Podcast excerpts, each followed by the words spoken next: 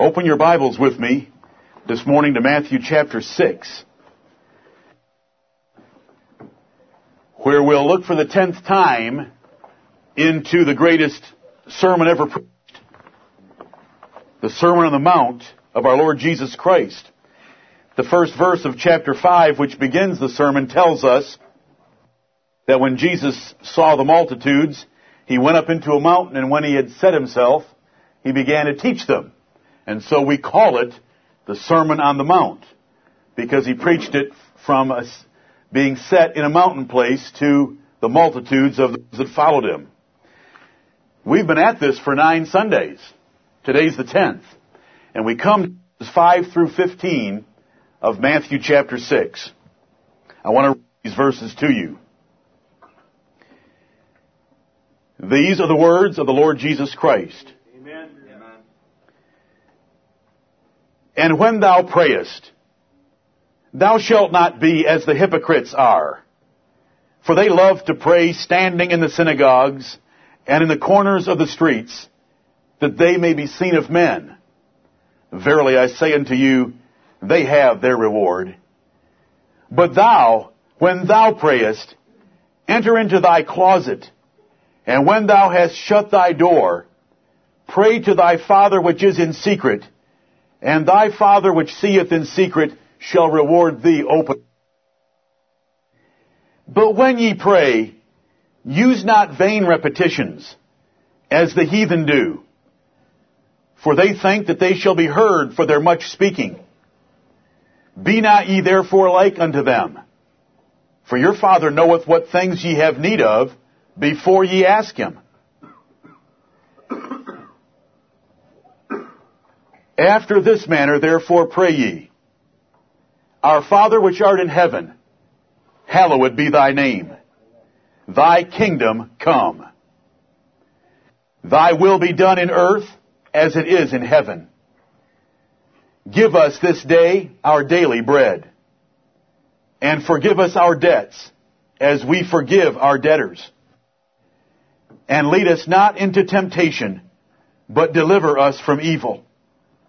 For thine is the kingdom and the power and the glory forever. Amen. Amen. For if ye forgive men their trespasses, your heavenly Father will also forgive you. But if ye forgive not men their trespasses, neither will your Father forgive your trespasses. This is the word of the Lord. We have three lessons here of how not to pray, and we have one model prayer to guide us in the manner of praying. Let us look at those four lessons that we have in verses 5 through 15. The first lesson we have is verses 5 and 6, how not to pray. And it's not to pray for men to hear it. And that's a hard thing to do. When you pray in public, or when you pray in a small gathering at home, or when you pray at the table, there's part of your mind that without great discipline is thinking of what others are thinking of your choice of words and your choice of prayer. And the Savior warns us against that right here. We want to pray to our Father in heaven. We want to pray to God, and we do not want to pray before men. The Jews were so hypocritical in their religion that it tells us here that they loved to pray standing in the synagogues out loud in front of people where there was no cause for it. They would just stand up and begin praying in public in order to present themselves as a very holy or righteous person. And so the Savior is condemning that false religion because we ought not to do things to be seen by men in a religious way. We want to be seen by our Father in heaven because that's where prayer counts. If you are praying to be heard by men, the Bible says you've got your reward. They heard you. They can't do a thing about what you prayed for because they don't have the power. But if they heard you and you prayed for them, then your Father in heaven isn't going to hear you. He wants you praying to Him and to Him alone with a single heart, not wanting to be heard by men and to be thought of as being great and holy by them. So he said in verse 5, don't pray like the hypocrites do, who love to pray standing, and they even do it on the corners of the streets. Verily, I, I tell you, they've got their reward. If, if they are praying simply for the purpose of having other people think that they are religious, then they've got their reward. They've got what they were looking for.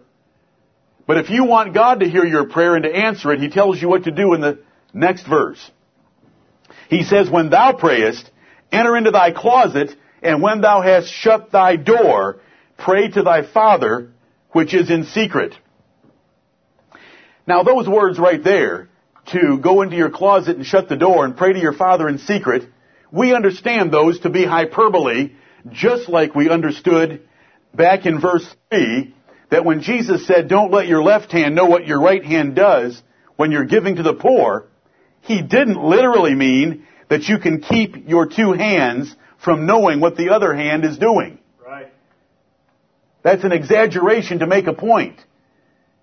And it's not an ungodly exaggeration. We use it in speech all the time, and it has a name. It's called hyperbole.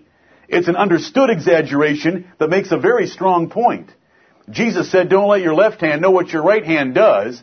And what he meant was, make your giving in private between you and me and that poor uh, person, not to be seen by other men. And here he says, when you go into your, if you're going to pray, go into your closet and shut the door.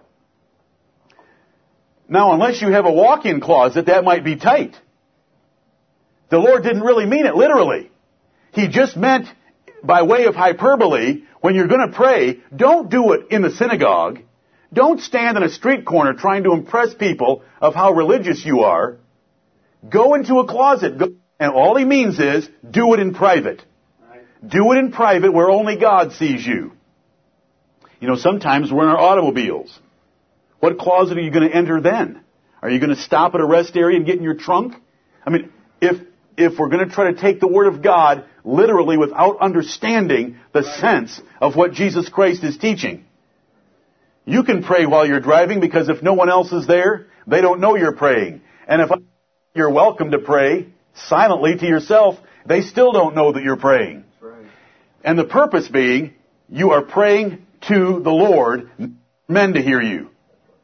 There's nothing wrong in praying in front of others as long as still one in that you're addressing your Father in heaven. He, your words is all that you care about.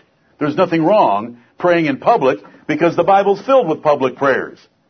There's not a thing in the world wrong with it, but it's your heart attitude and your ear attitude. Am I praying for men to hear me or am I praying to hear me? And we want to keep our motives pure in that matter. That is the lesson of verses 5 and 6. Jesus promises that our Father, which seeth in secret, because the eyes of the Lord are in every place, beholding the evil and the good. Right. The eyes of the Lord are in every place, beholding your prayers. It doesn't matter whether you're praying in bed at night with the lights out, God sees and hears your prayers. Or if you were in that closet with the door shut, God sees and hears your prayers. Or if you're in an automobile and you're driving and you're praying, God sees and hears those prayers. And if you pray in secret, without desire to impress men, your Father in heaven such a and He will reward you openly by giving you the desire of your heart and even those things that you're not wise enough to pray for. Right. As we'll see before I finish this morning. That worship. He just wants us praying to Him and not for others. Let's go to the second lesson. Verse 7. The lesson in verses 7 and 8 is for us to pray in an intelligent way without chanting, without memorized prayers, without rote prayers in which you just mouth words, your soul and mind being attached to those words. Our brother Paul would put it in 1 Corinthians 14, 15. He said, I will pray with the Spirit and I will pray with the understanding. Amen. God only hears prayers that are formed by your heart and your mind together. The mere sound of words doesn't mean a thing to Him. You know, when, you, when we read the Bible, can you think of an example in the Old Testament where a bunch of prophets, and there were a whole lot of them, several hundred, called upon their God from morning until noon. Do you remember? They had one short prayer, didn't they? O Baal, hear us. O Baal, hear us. Did he hear them? There is no God named Baal. He didn't hear a thing. There wasn't a he to hear. How about in the New Testament? When the apostle Paul was in the city of Ephesus, do you remember that for two whole hours it tells us the townspeople of Ephesus cried out, Great is Diana of the Ephesians, over and over. And see, that's why Jesus said this is how heathen people pray. They pray repetitious prayers. That's a heathen way of praying. A Bible way of praying, and God's people have always prayed this way, is to talk to God. Amen. And you don't talk to anyone else by going around with a piece of paper and reading something to them that someone else told you to say. And every time you see them, you read the same thing to them. That isn't a prayer. That isn't communication. That isn't thinking. That's not intelligent. That's rude. That's rote. That's heathen, according to the Bible. Amen. Amen. And so the Savior said, When ye pray, use not vain repetitions as the heathen do, for they think that they shall be heard much speaking. We're not Roman Catholics. We pray according to the Bible. Roman Catholics carry a string of beads to keep track of how many times they repeat rote prayers. Nowhere is that ever taught in the Bible, and what is taught in the Bible is that that's wrong, according to Matthew chapter 6, 7, and 8. And so that's why we don't do it. They carry a string of 55 beads and they're supposed to make three trips around that string of beads for 155, 165 prayers. 150 of those are Hail Marys and 15 of those are Our Fathers, which we're about to get to. And so they, they, they just feel that bead under their thumb, under their finger, and they say another Hail Mary. Then they move to the next bead. And when they've counted 10, they feel the, the odd bead that's got a little bit more chain. They know it's time for an Our Father. And so they just chant through it. Muslims are the same way. Have you ever heard a Muslim prayer at a mosque? They do it for the noise. They don't do it for the intelligence. Right. And I don't blame them. Because if I was praying to Allah, I wouldn't try to reason with them intelligently either. Because there is no God named Allah. Amen. That's the imagined moon god of the Arabians. There is no God Allah. So no wonder they chant to it. Because it's their imagination at work. Right. The prayers in a mosque are just chanting. Right. You know, and it just drones on and on as they lay there on their little carpets, waiting for something to happen and nothing ever happens. But there's a God in heaven, and we read one prayer this morning from Acts chapter 4, and we, we saw that it was very intelligent, that it related to the circumstances of the events that had just happened in the lives of Peter and John. And it addressed those very specifically. It invoked prophecies from the Old Testament. It appealed to God as the creator of heaven and earth, and it had specific petitions in which they needed God's help. Right. It was a very specific prayer. We saw that already. You know, this morning I don't have time to take you through all the prayers of the Bible. But prayers in the Bible are intelligent. You are speaking to God. Jesus Christ has opened up the way so that we can go straight to God. We do not need saints. We do not need priests. There is no priest in the New Testament. There's only one priest in the New Testament. That's the Lord Jesus Christ. Amen. There's no other priest. You can read the New Testament from cover to cover, frontwards, then backwards. You can find apostles. You can find prophets. You can find pastors. You can find teachers. You can find deacons. There's no priests. The priests went away when the Old Testament went away. God's form of worship under the Old Testament had priests, but in the New Testament we have one high priest, the Lord Jesus Christ, Amen. who's in heaven at this hour, and he's making intercession for us with his own blood. Thank you, Lord. That's our priest. And we can go straight to God that way, and we can speak to him. We can speak to him while we're at work. Right. We can speak to him while we're driving. We can speak to him while we're in our beds. We can speak to him while we're in this assembly. Right. And he hears us. And he does not hear us by much speaking of running through a bunch of rote prayers. You know, to teach your children, God is great, God is good, let us thank Him for our food, you are just ruining them as far as Christians. Because that's not how Christians pray. That is a rote prayer. And they learn it, it just tumbles off their lips without engaging their mind and engaging their heart. And the Lord wants both involved when we pray. The Bible says the effectual fervent prayer of a righteous man availeth much. Now fervent means your heart has to be in it. And then Paul said, and I've already quoted it once, I will pray with the understanding. So your mind has to be involved. So when you pray, you have to get your heart and your mind involved. And if it's only your rote brain, you've got neither working. You're just spilling words from your mouth. We want our heart and our mind in order to avoid sinning against God by violating these two verses. And that's rote praying. You know, God is great, God is good is one that many people use over food. And then there's, now I lay me down to sleep. What are you talking about? That sounds like Mother Goose. You know, teach your children how to pray, to beg God. Let them practice in front of you and coach them.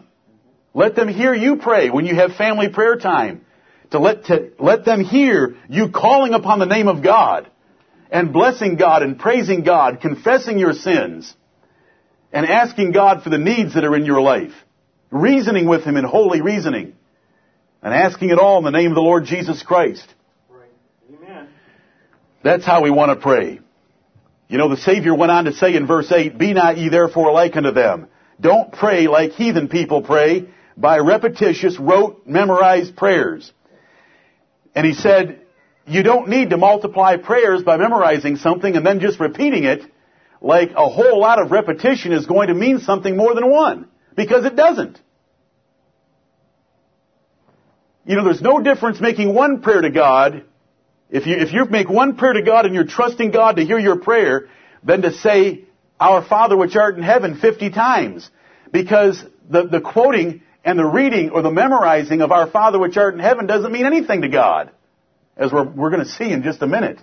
What He wants is our heart and our mind addressing Him and speaking to Him and begging Him from person to God, from saint to God, from child to father. We want to be asking Him for our needs and He will hear that. He will hear that. And He wants you to know that multiplying memorized prayers doesn't work because God already knows what you have need of Amen. before you even ask. All He wants is to see that you'll get down on your knees and come to Him and admit by your prayer that you need Him to give it because without Him you can do nothing. That's all He wants. And that does not take very long. All you have to do is get down. Get down and put Him up and tell Him that you are trusting Him, that you need Him. He hears that prayer. Yes. He already knows what you have need of before you get down. Right. He just wants to see you get down. Amen. He wants to see you get down and admit your dependence and need for Him and your love of Him and, and, your, and your willingness to admit that you're a sinner and you're foolish and that most of the troubles you have to pray yourself out of, you got yourself into them in the beginning. And so He wants to hear all that. He already knows it. You're not informing Him of a thing when you pray. You're just letting Him know that you know that He knows all about you and your needs and that you need Him to help you. That's how we pray according to verses 7 and 8. Now here's our sample prayer that the Lord Jesus Christ gave us. In verse 9 he said, will you follow along with me please? Matthew chapter 6 and verse 9. After these precise words, I would like you to recite this prayer often. No way. Does it say that in your Bibles? No. After this manner, therefore pray ye. Jesus Christ was teaching his disciples a way of praying, a general outline for prayer, a format for prayer. He wasn't giving them words to pray. He said, after this manner pray ye, and you know, when we read the rest of the Bible, we can't find another time that these words were ever used. Even if you go to Luke chapter 11, the first four verses, which has another account of the Lord's Prayer, what we call the Lord's Prayer here, when we go there, it's a different prayer. Right. It doesn't end the same and it has different words in it. This is a format. This is an outline for prayer. There's no magic in these words. Amen. You can quote these words from now until the day you die. It will not do you one bit of good. Because there's no magic in the words. There's wisdom in the format. I hope you understand the difference. There's no magic in the words. There's wisdom in the format. There's wisdom in the outline that Jesus gives us.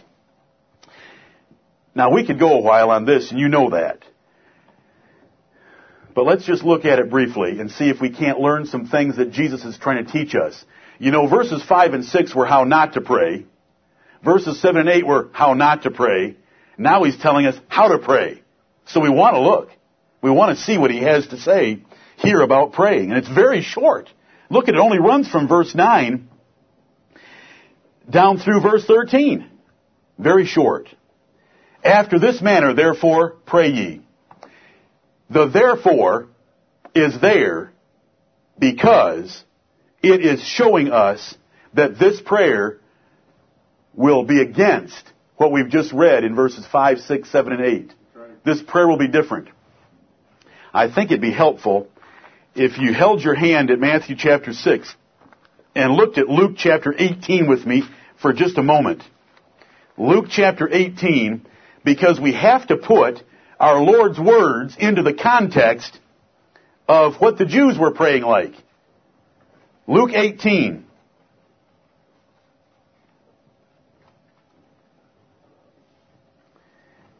Has he already told us in verse 5 that he is dealing with hypocrites?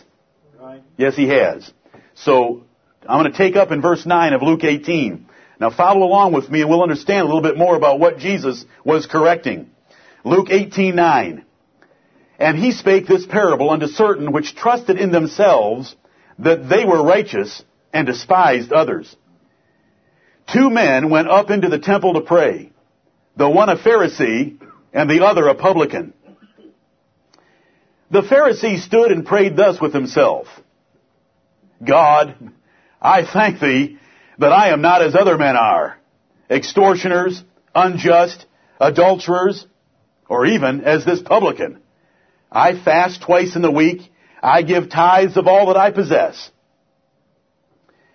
And the publican, standing afar off, would not lift up so much as his eyes unto heaven, but smote upon his breast, saying, God be merciful to me a sinner. I tell you, this man went down to his house justified rather than the other. For every one that exalteth himself shall be abased, and he that humbleth himself shall be exalted. Amen. Amen. With that Pharisee's prayer in mind, God, I thank thee that I'm not like other men. I'm such a good guy, and I'm especially better than this publican standing over here. A publican being a tax collector. So with that, with that kind of praying in mind, notice where it said that man prayed. He went up into the temple and just cut loose in front of everyone. And I'm especially better than this publican. That kind of hypocritical, self-righteous praying is what Jesus is warring against in his model prayer. And it's very different. It's much more like the prayer, God be merciful to me a sinner. Amen. And here's the, here's the format. Verse 9. Our Father, which art in heaven.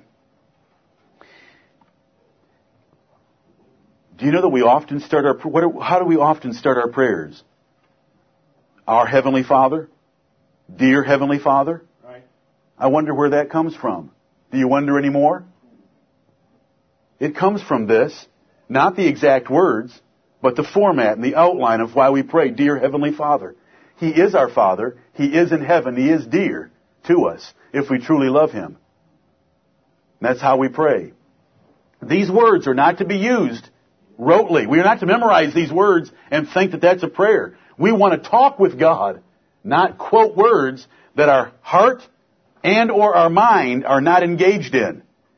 Do you know that you can quote something that you've memorized thoroughly without either being involved? We want both involved. Our Father, which art in heaven.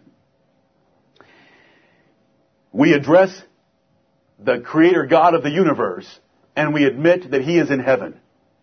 And so we say, Our Father, which art in heaven. There's so much in just those words, and you know I don't have time to exhaust each word of those phrases, but our Father. As soon as we say Father, what, what does that imply about our understanding of God? We understand that Jesus Christ has paid the price for our adoption. That we're the sons of God because Jesus Christ died on the cross of Calvary, shed His blood to pay for our adoption.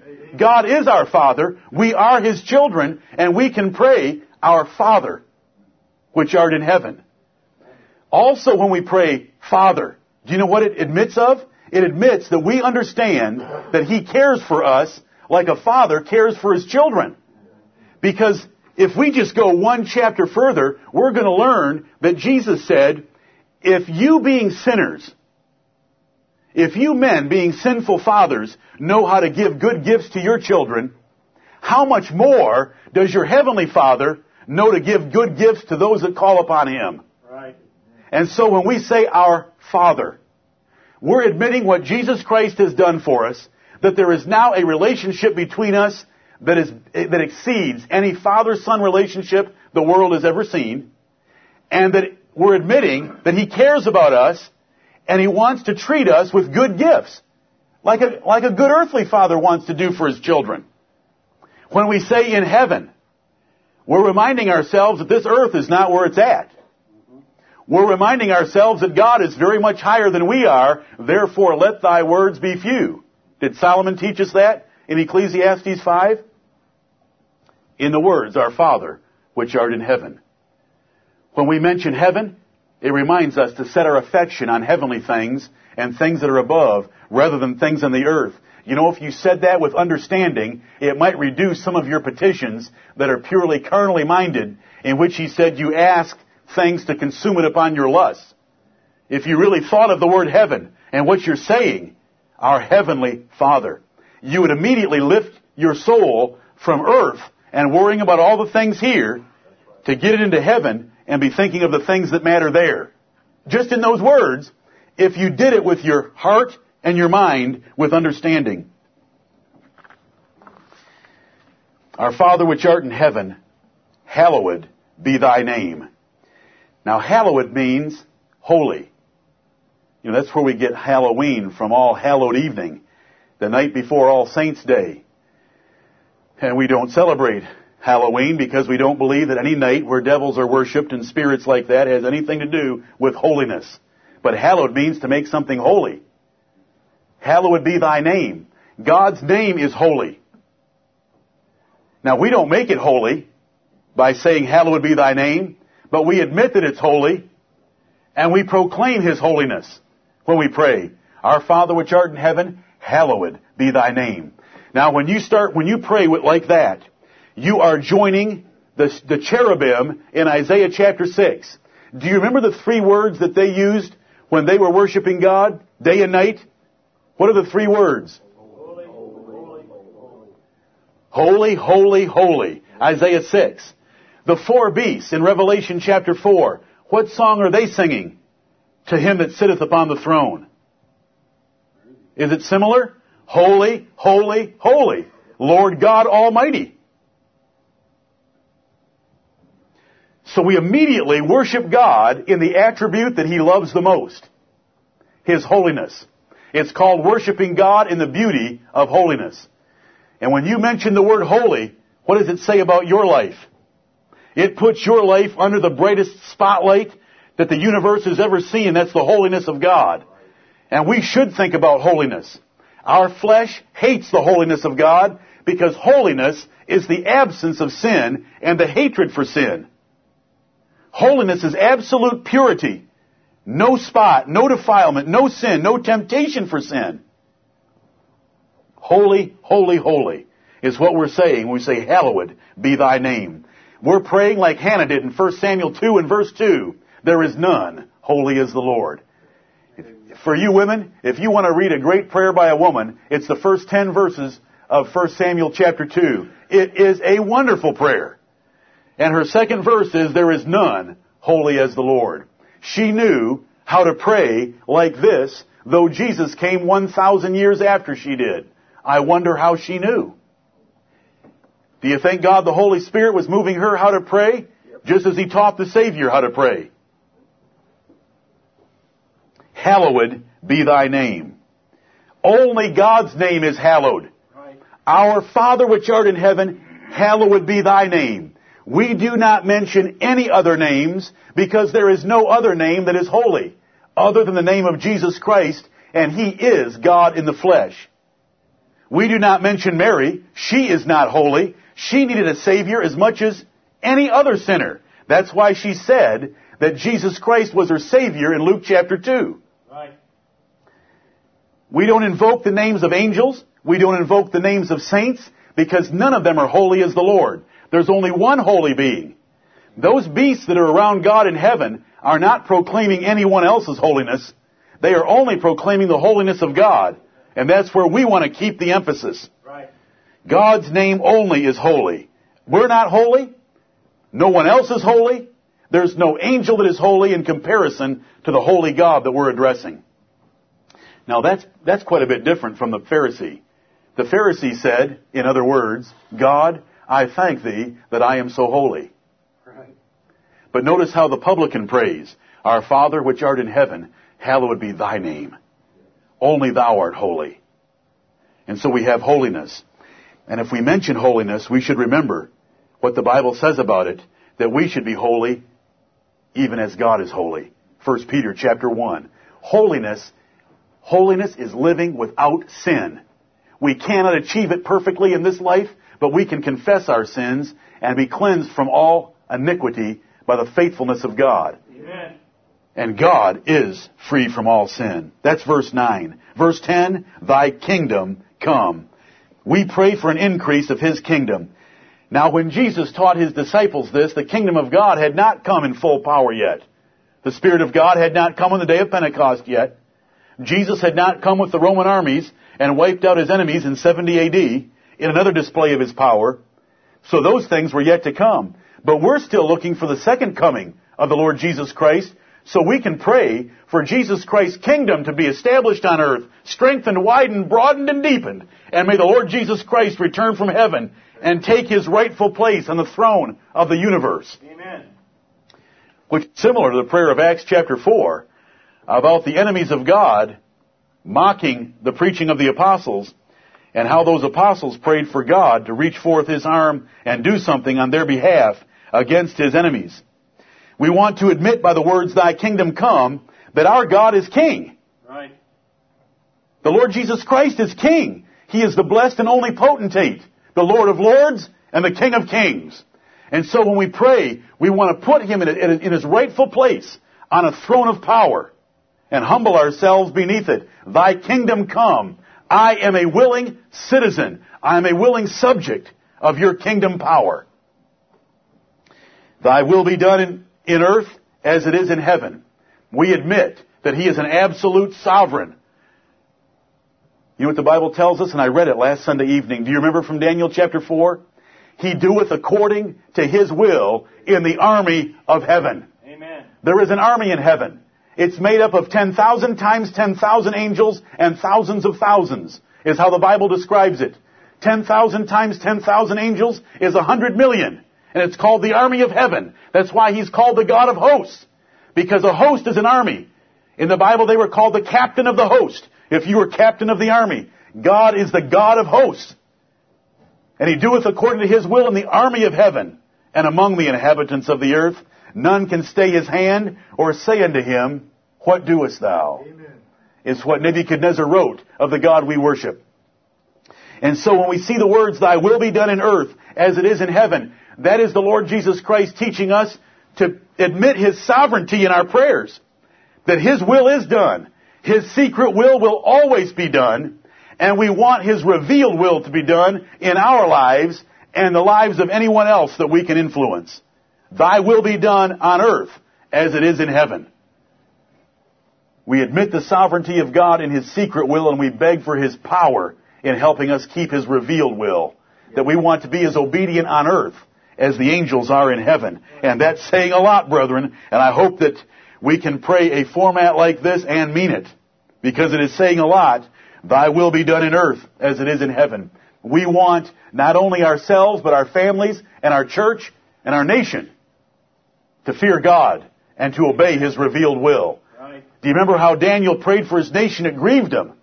David said, rivers of waters run down my face because thy people do not keep thy commandments. Because we should want to see the will of God done.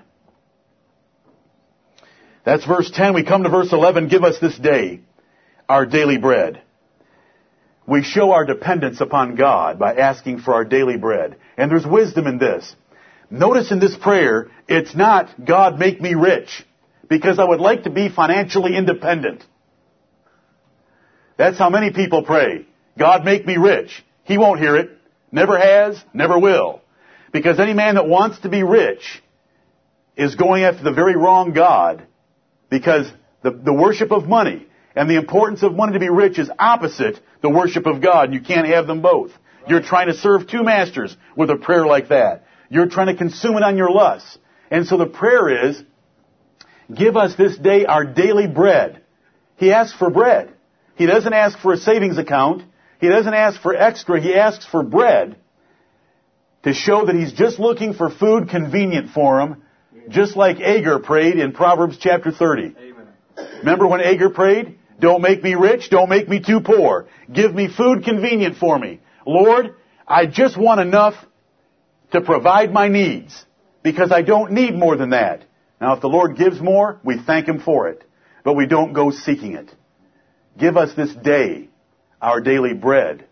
Notice, it is not a prayer, give me bread lined up for the next year so that I won't have to pray anymore for another 200 or 300 days. It's give me this, give me this day our daily bread. Because it's showing our daily dependence upon God. And that's what He wants from us. Amen. He wants us trusting Him one day at a time, not even worrying about tomorrow. Before we get out of Matthew chapter 6, He's going to tell us not to worry about tomorrow. Give us this day our daily bread. And you know, if you make a prayer like that, what do you have to do tomorrow? You, ha- you have to pray it again. What do you have to do the day following? Pray it again. Give us this day our daily bread. Because He wants us praying every day that we will trust Him one day at a time for Him to dispense to us enough for that day. That's faith. Right. That is faith when you will accept enough for today and not worry about the next day because you put the next day in His hands. That is faith. That's trust in God. One day at a time is how we're supposed to live. Work hard for our daily bread. But we still ask God to give us this day our daily bread Right. because no matter how hard you might work, if God blows against it, you're not going to eat. Amen. God can blow against all your efforts and ruin your business, have you laid off from your job. A famine can come. All sorts of terrible things can happen. And so we pray, give us this day our daily bread, even though we work very hard for that daily bread. We understand that God expects us to work hard and pray faithfully. Right. And by that combination, He takes care of us. Verse 12, and forgive us our debts as we forgive our debtors. An important part of prayer is to confess your sins. Forgive us our debts. Lord, I owe you things I haven't paid. Lord, I've done things I should not have done. I haven't done things I should have done. Forgive me my sins. Have mercy upon me, O Lord, and forgive me my sins. But look at the Savior taught us that we ought to pray regarding our sins, forgive us our debts as we forgive our debtors. And we're going to get this lesson in just a moment, so I'll pass over right here, except to say this. When you ask for the forgiveness of your sins, are you merciful in forgiving everyone who sins against you or who offends you? Because Jesus actually taught us to pray in this way, Father, forgive me, even as I forgive others. And if you're not forgiving others, then you have no grounds on which to make that prayer request for God to forgive you. Verse 13, and lead us not into temptations. Temptation, singular, but deliver us from evil. Those are the trials and tribulations and pain and difficulty and afflictions of life. And so a petition is, Lord, don't, don't lead me into difficult times. You know, when I, when I read this, I think of the prayer of Jabez. Because Jabez said, Lord, deliver me from evil that my life not grieve me. And this is exactly what the Savior is teaching here. I wonder how Jabez came up with that idea when he was 1500 years before Jesus gave us Matthew chapter 6. Or do you still think it's the Spirit of God? Because I read that God heard that prayer and gave him his answer. It must have been a spiritual prayer. Lord, don't bring extra evil into my life. Don't bring extra trouble, difficulties, trials, temptations. Don't bring them into my life. Please have mercy upon me, O Lord. Lead us not into temptation, but deliver us from evil. Put your protecting hedge about us. Keep us safe like you kept Job. I don't think I can manage it unless you protect me. These are the sense of the words right here. For thine is the kingdom. All of it is summed up this way. Thine is the kingdom and the power and the glory forever. God has all the kingly power and authority. He has all the honor. He has all the glory. And so we admit that when we pray, Lord, we're praying to you because you have it all. You are able to do everything we're asking, and we trust you completely. Amen.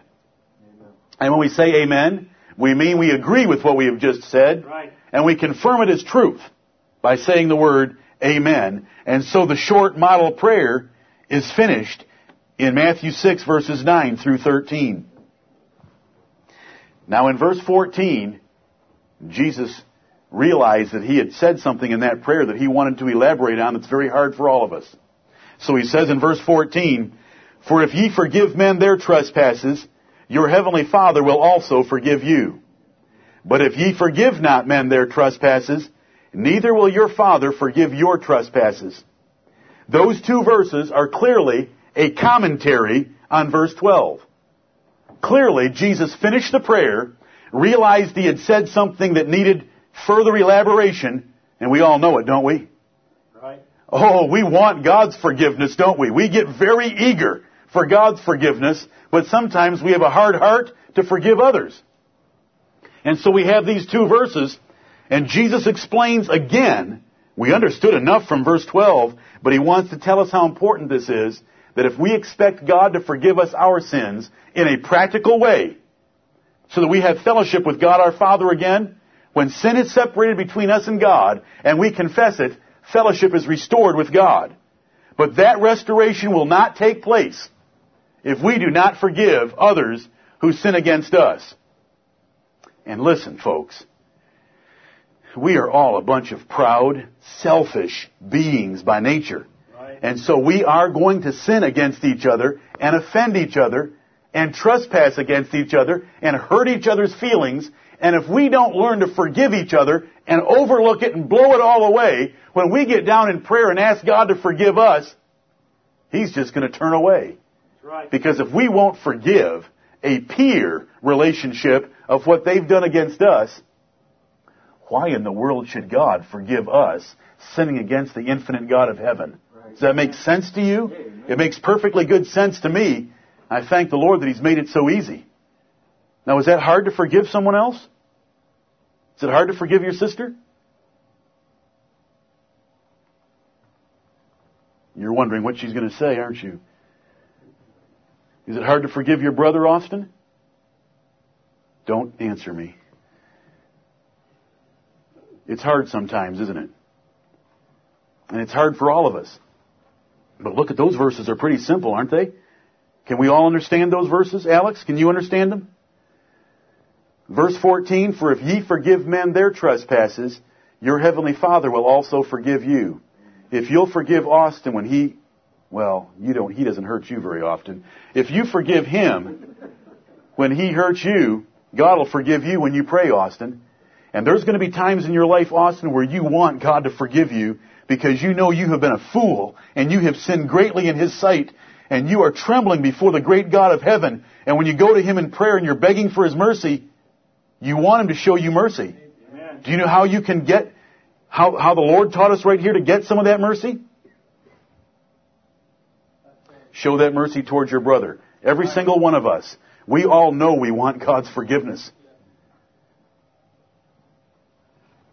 You know how we get it? By forgiving those who irritate us. And is there any, is there any shortage of irritation in this congregation? Or is there plenty for us to uh, earn some mercy from heaven by overlooking the irritations that we cause each other? This is the word of the Lord. And it's wonderful and precious. Amen. You know, David said with the merciful, Thou wilt show thyself merciful. Right. How David know that a thousand BC? Do you think it was that spirit again that was teaching him? Amen. A man after God's own heart with the merciful, thou wilt show thyself merciful. In your relationships with other people, on which side do you want to err? The error of truth or the error of the side of the side of truth or the side of mercy?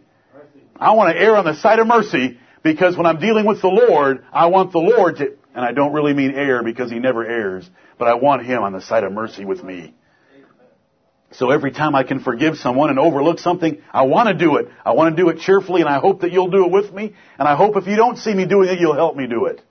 And I hope that we'll all stick together, forgiving each other and living happily together as a church that forgives each other all the offenses that cause cliques, cause bitterness, cause grudges. All those things don't belong in a church of Jesus Christ. They don't belong in a Christian family. They don't belong in our hearts. And if we get rid of it all, when we go to Him, He'll forgive us quickly, cheerfully, fully, just as we have forgiven others. Isn't that wonderful? He's the infinite God. My offense against Him is great. Your offense against me is nothing in comparison. That's easy. Lord help us. Amen.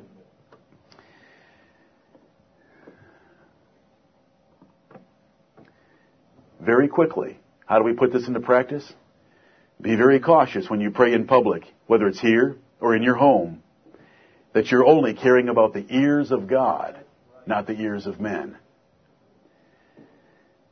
A more common problem that I find in this church is a reluctance to pray in public. And that's also a problem because you must not think that prayer is very important or you have a fear of man that exceeds your love of God. Otherwise, you'd be able to stand up and pray to the God of heaven without caring what men think.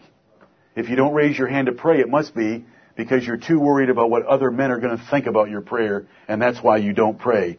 Or you don't love God. Oh, and both of those alternatives are horrible, so I hope that tonight I'll see some more hands.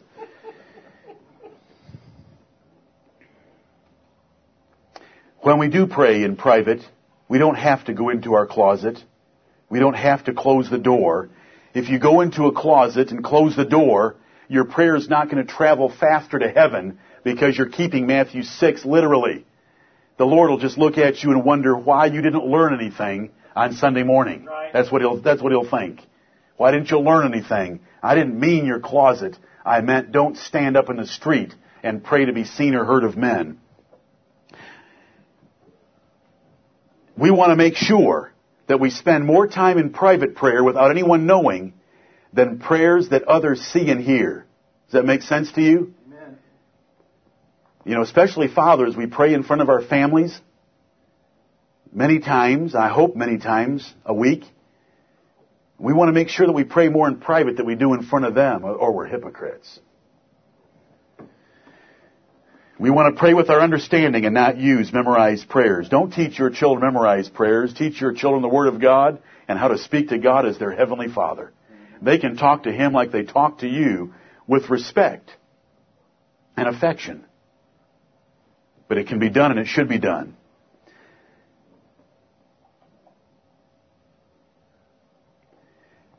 I like the Apostle Paul. He tells us in four different places in the New Testament that when he prayed, now, now follow very closely because you've read these words many times. I've, I've told you about this once or twice. He would say that I always remember you. And you know, when you read this over and over by the Apostle Paul, you say, how could Paul remember everyone in every church when he prayed? He would say, I always remember you, making mention of you in my prayers. There is great mercy in those words, brethren. Right. The apostle Paul, when he got to the Philippian church, did not go into a 15 minute paragraph explaining to the Lord that the Philippian church was a church in Macedonia that had certain members and that he had gone there with Barnabas and, and or Silas and they had spent some time in prison there and that there was a member there named Lydia he did not have to go into all those details. Sometimes when I hear us pray, when I say us, do you know what that means? That means you and me. When I hear us pray, and we're giving God so many details, it's as if we're running into the much speaking problem of Matthew chapter 6, 7, and 8, because we're, we're acting like God doesn't know about the circumstances. relating to God all the circumstances about a prayer request don't help the prayer request. It isn't a sign of fervency. Fervency is believing God. Right. And so we can make mention. I can see the apostle Paul in the middle of a prayer saying, Lord, I thank you for those wonderful brethren in Philippi. And I thank you for the wonderful brother in Colossae. You say, it might be that short for the Philippians so that he can write that epistle and say, I make mention of you in all my prayers? Right. Yes.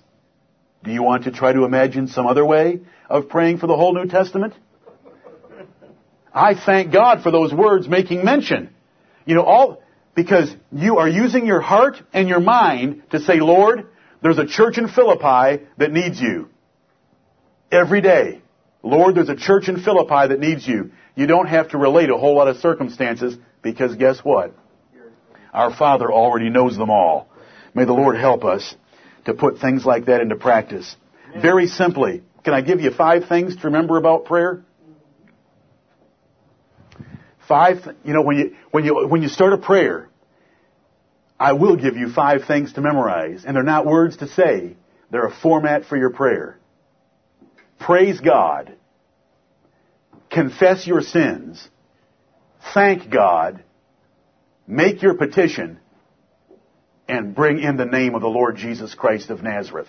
That's the name we want to invoke. Those five things again. Praise God. And you begin praising God as soon as you say, Dear Heavenly Father. Look what you're saying. He is your Father. In every way that you want to think about it, He's in heaven. You can describe Him as the creator of heaven and earth, but praise Him. Just open up your prayer and praise Him. Praise God. Confess your sins. We were taught that this morning. Thank God for all the things He has done for you already. Lay your petitions before Him after your thanksgivings and invoke the name of Jesus Christ. Five things. I would learn those five little combinations. Praise God, confess sins, thank God, petition God, acknowledge Jesus Christ. And so when you start a prayer, you should keep in the back of your mind each one of those five. Because what can happen is you can blow through a prayer and forget number two. I didn't confess my sins. You know, when you look back at your prayer, you say, I didn't even confess my sins. What kind of a prayer was that? Jesus taught me that the format for prayer should include the confession of my sins. Or you pray sometime and you're so worried about something that you forget to thank God for all the things He has done. Right. And so you praise Him, and you confess your sins, and you petition Him, and you mention Christ, but you don't thank Him. Five things to remember when you pray, just to give you a format that we learned this morning so that when you pray, and see, the Lord doesn't mind that you're thinking about praying effectually. The Bible says the effectual fervent prayer of a righteous man availeth much. Do you know what effectual means? It means a prayer that God accepts and works. And so if you're thinking while you're praying, Lord, I don't want to forget anything that I owe you in my prayer, you'll quickly memorize those five things and make sure they're in each one of your prayers. Right. Do you remember at the first of the year when Brother Newell took the morning service when I was on vacation and gave you an introduction to effectual prayer? And in the evening, ten young men stood in this pulpit and preached short, short sermonettes to you about how to pray? Do you remember that? It's been five months already.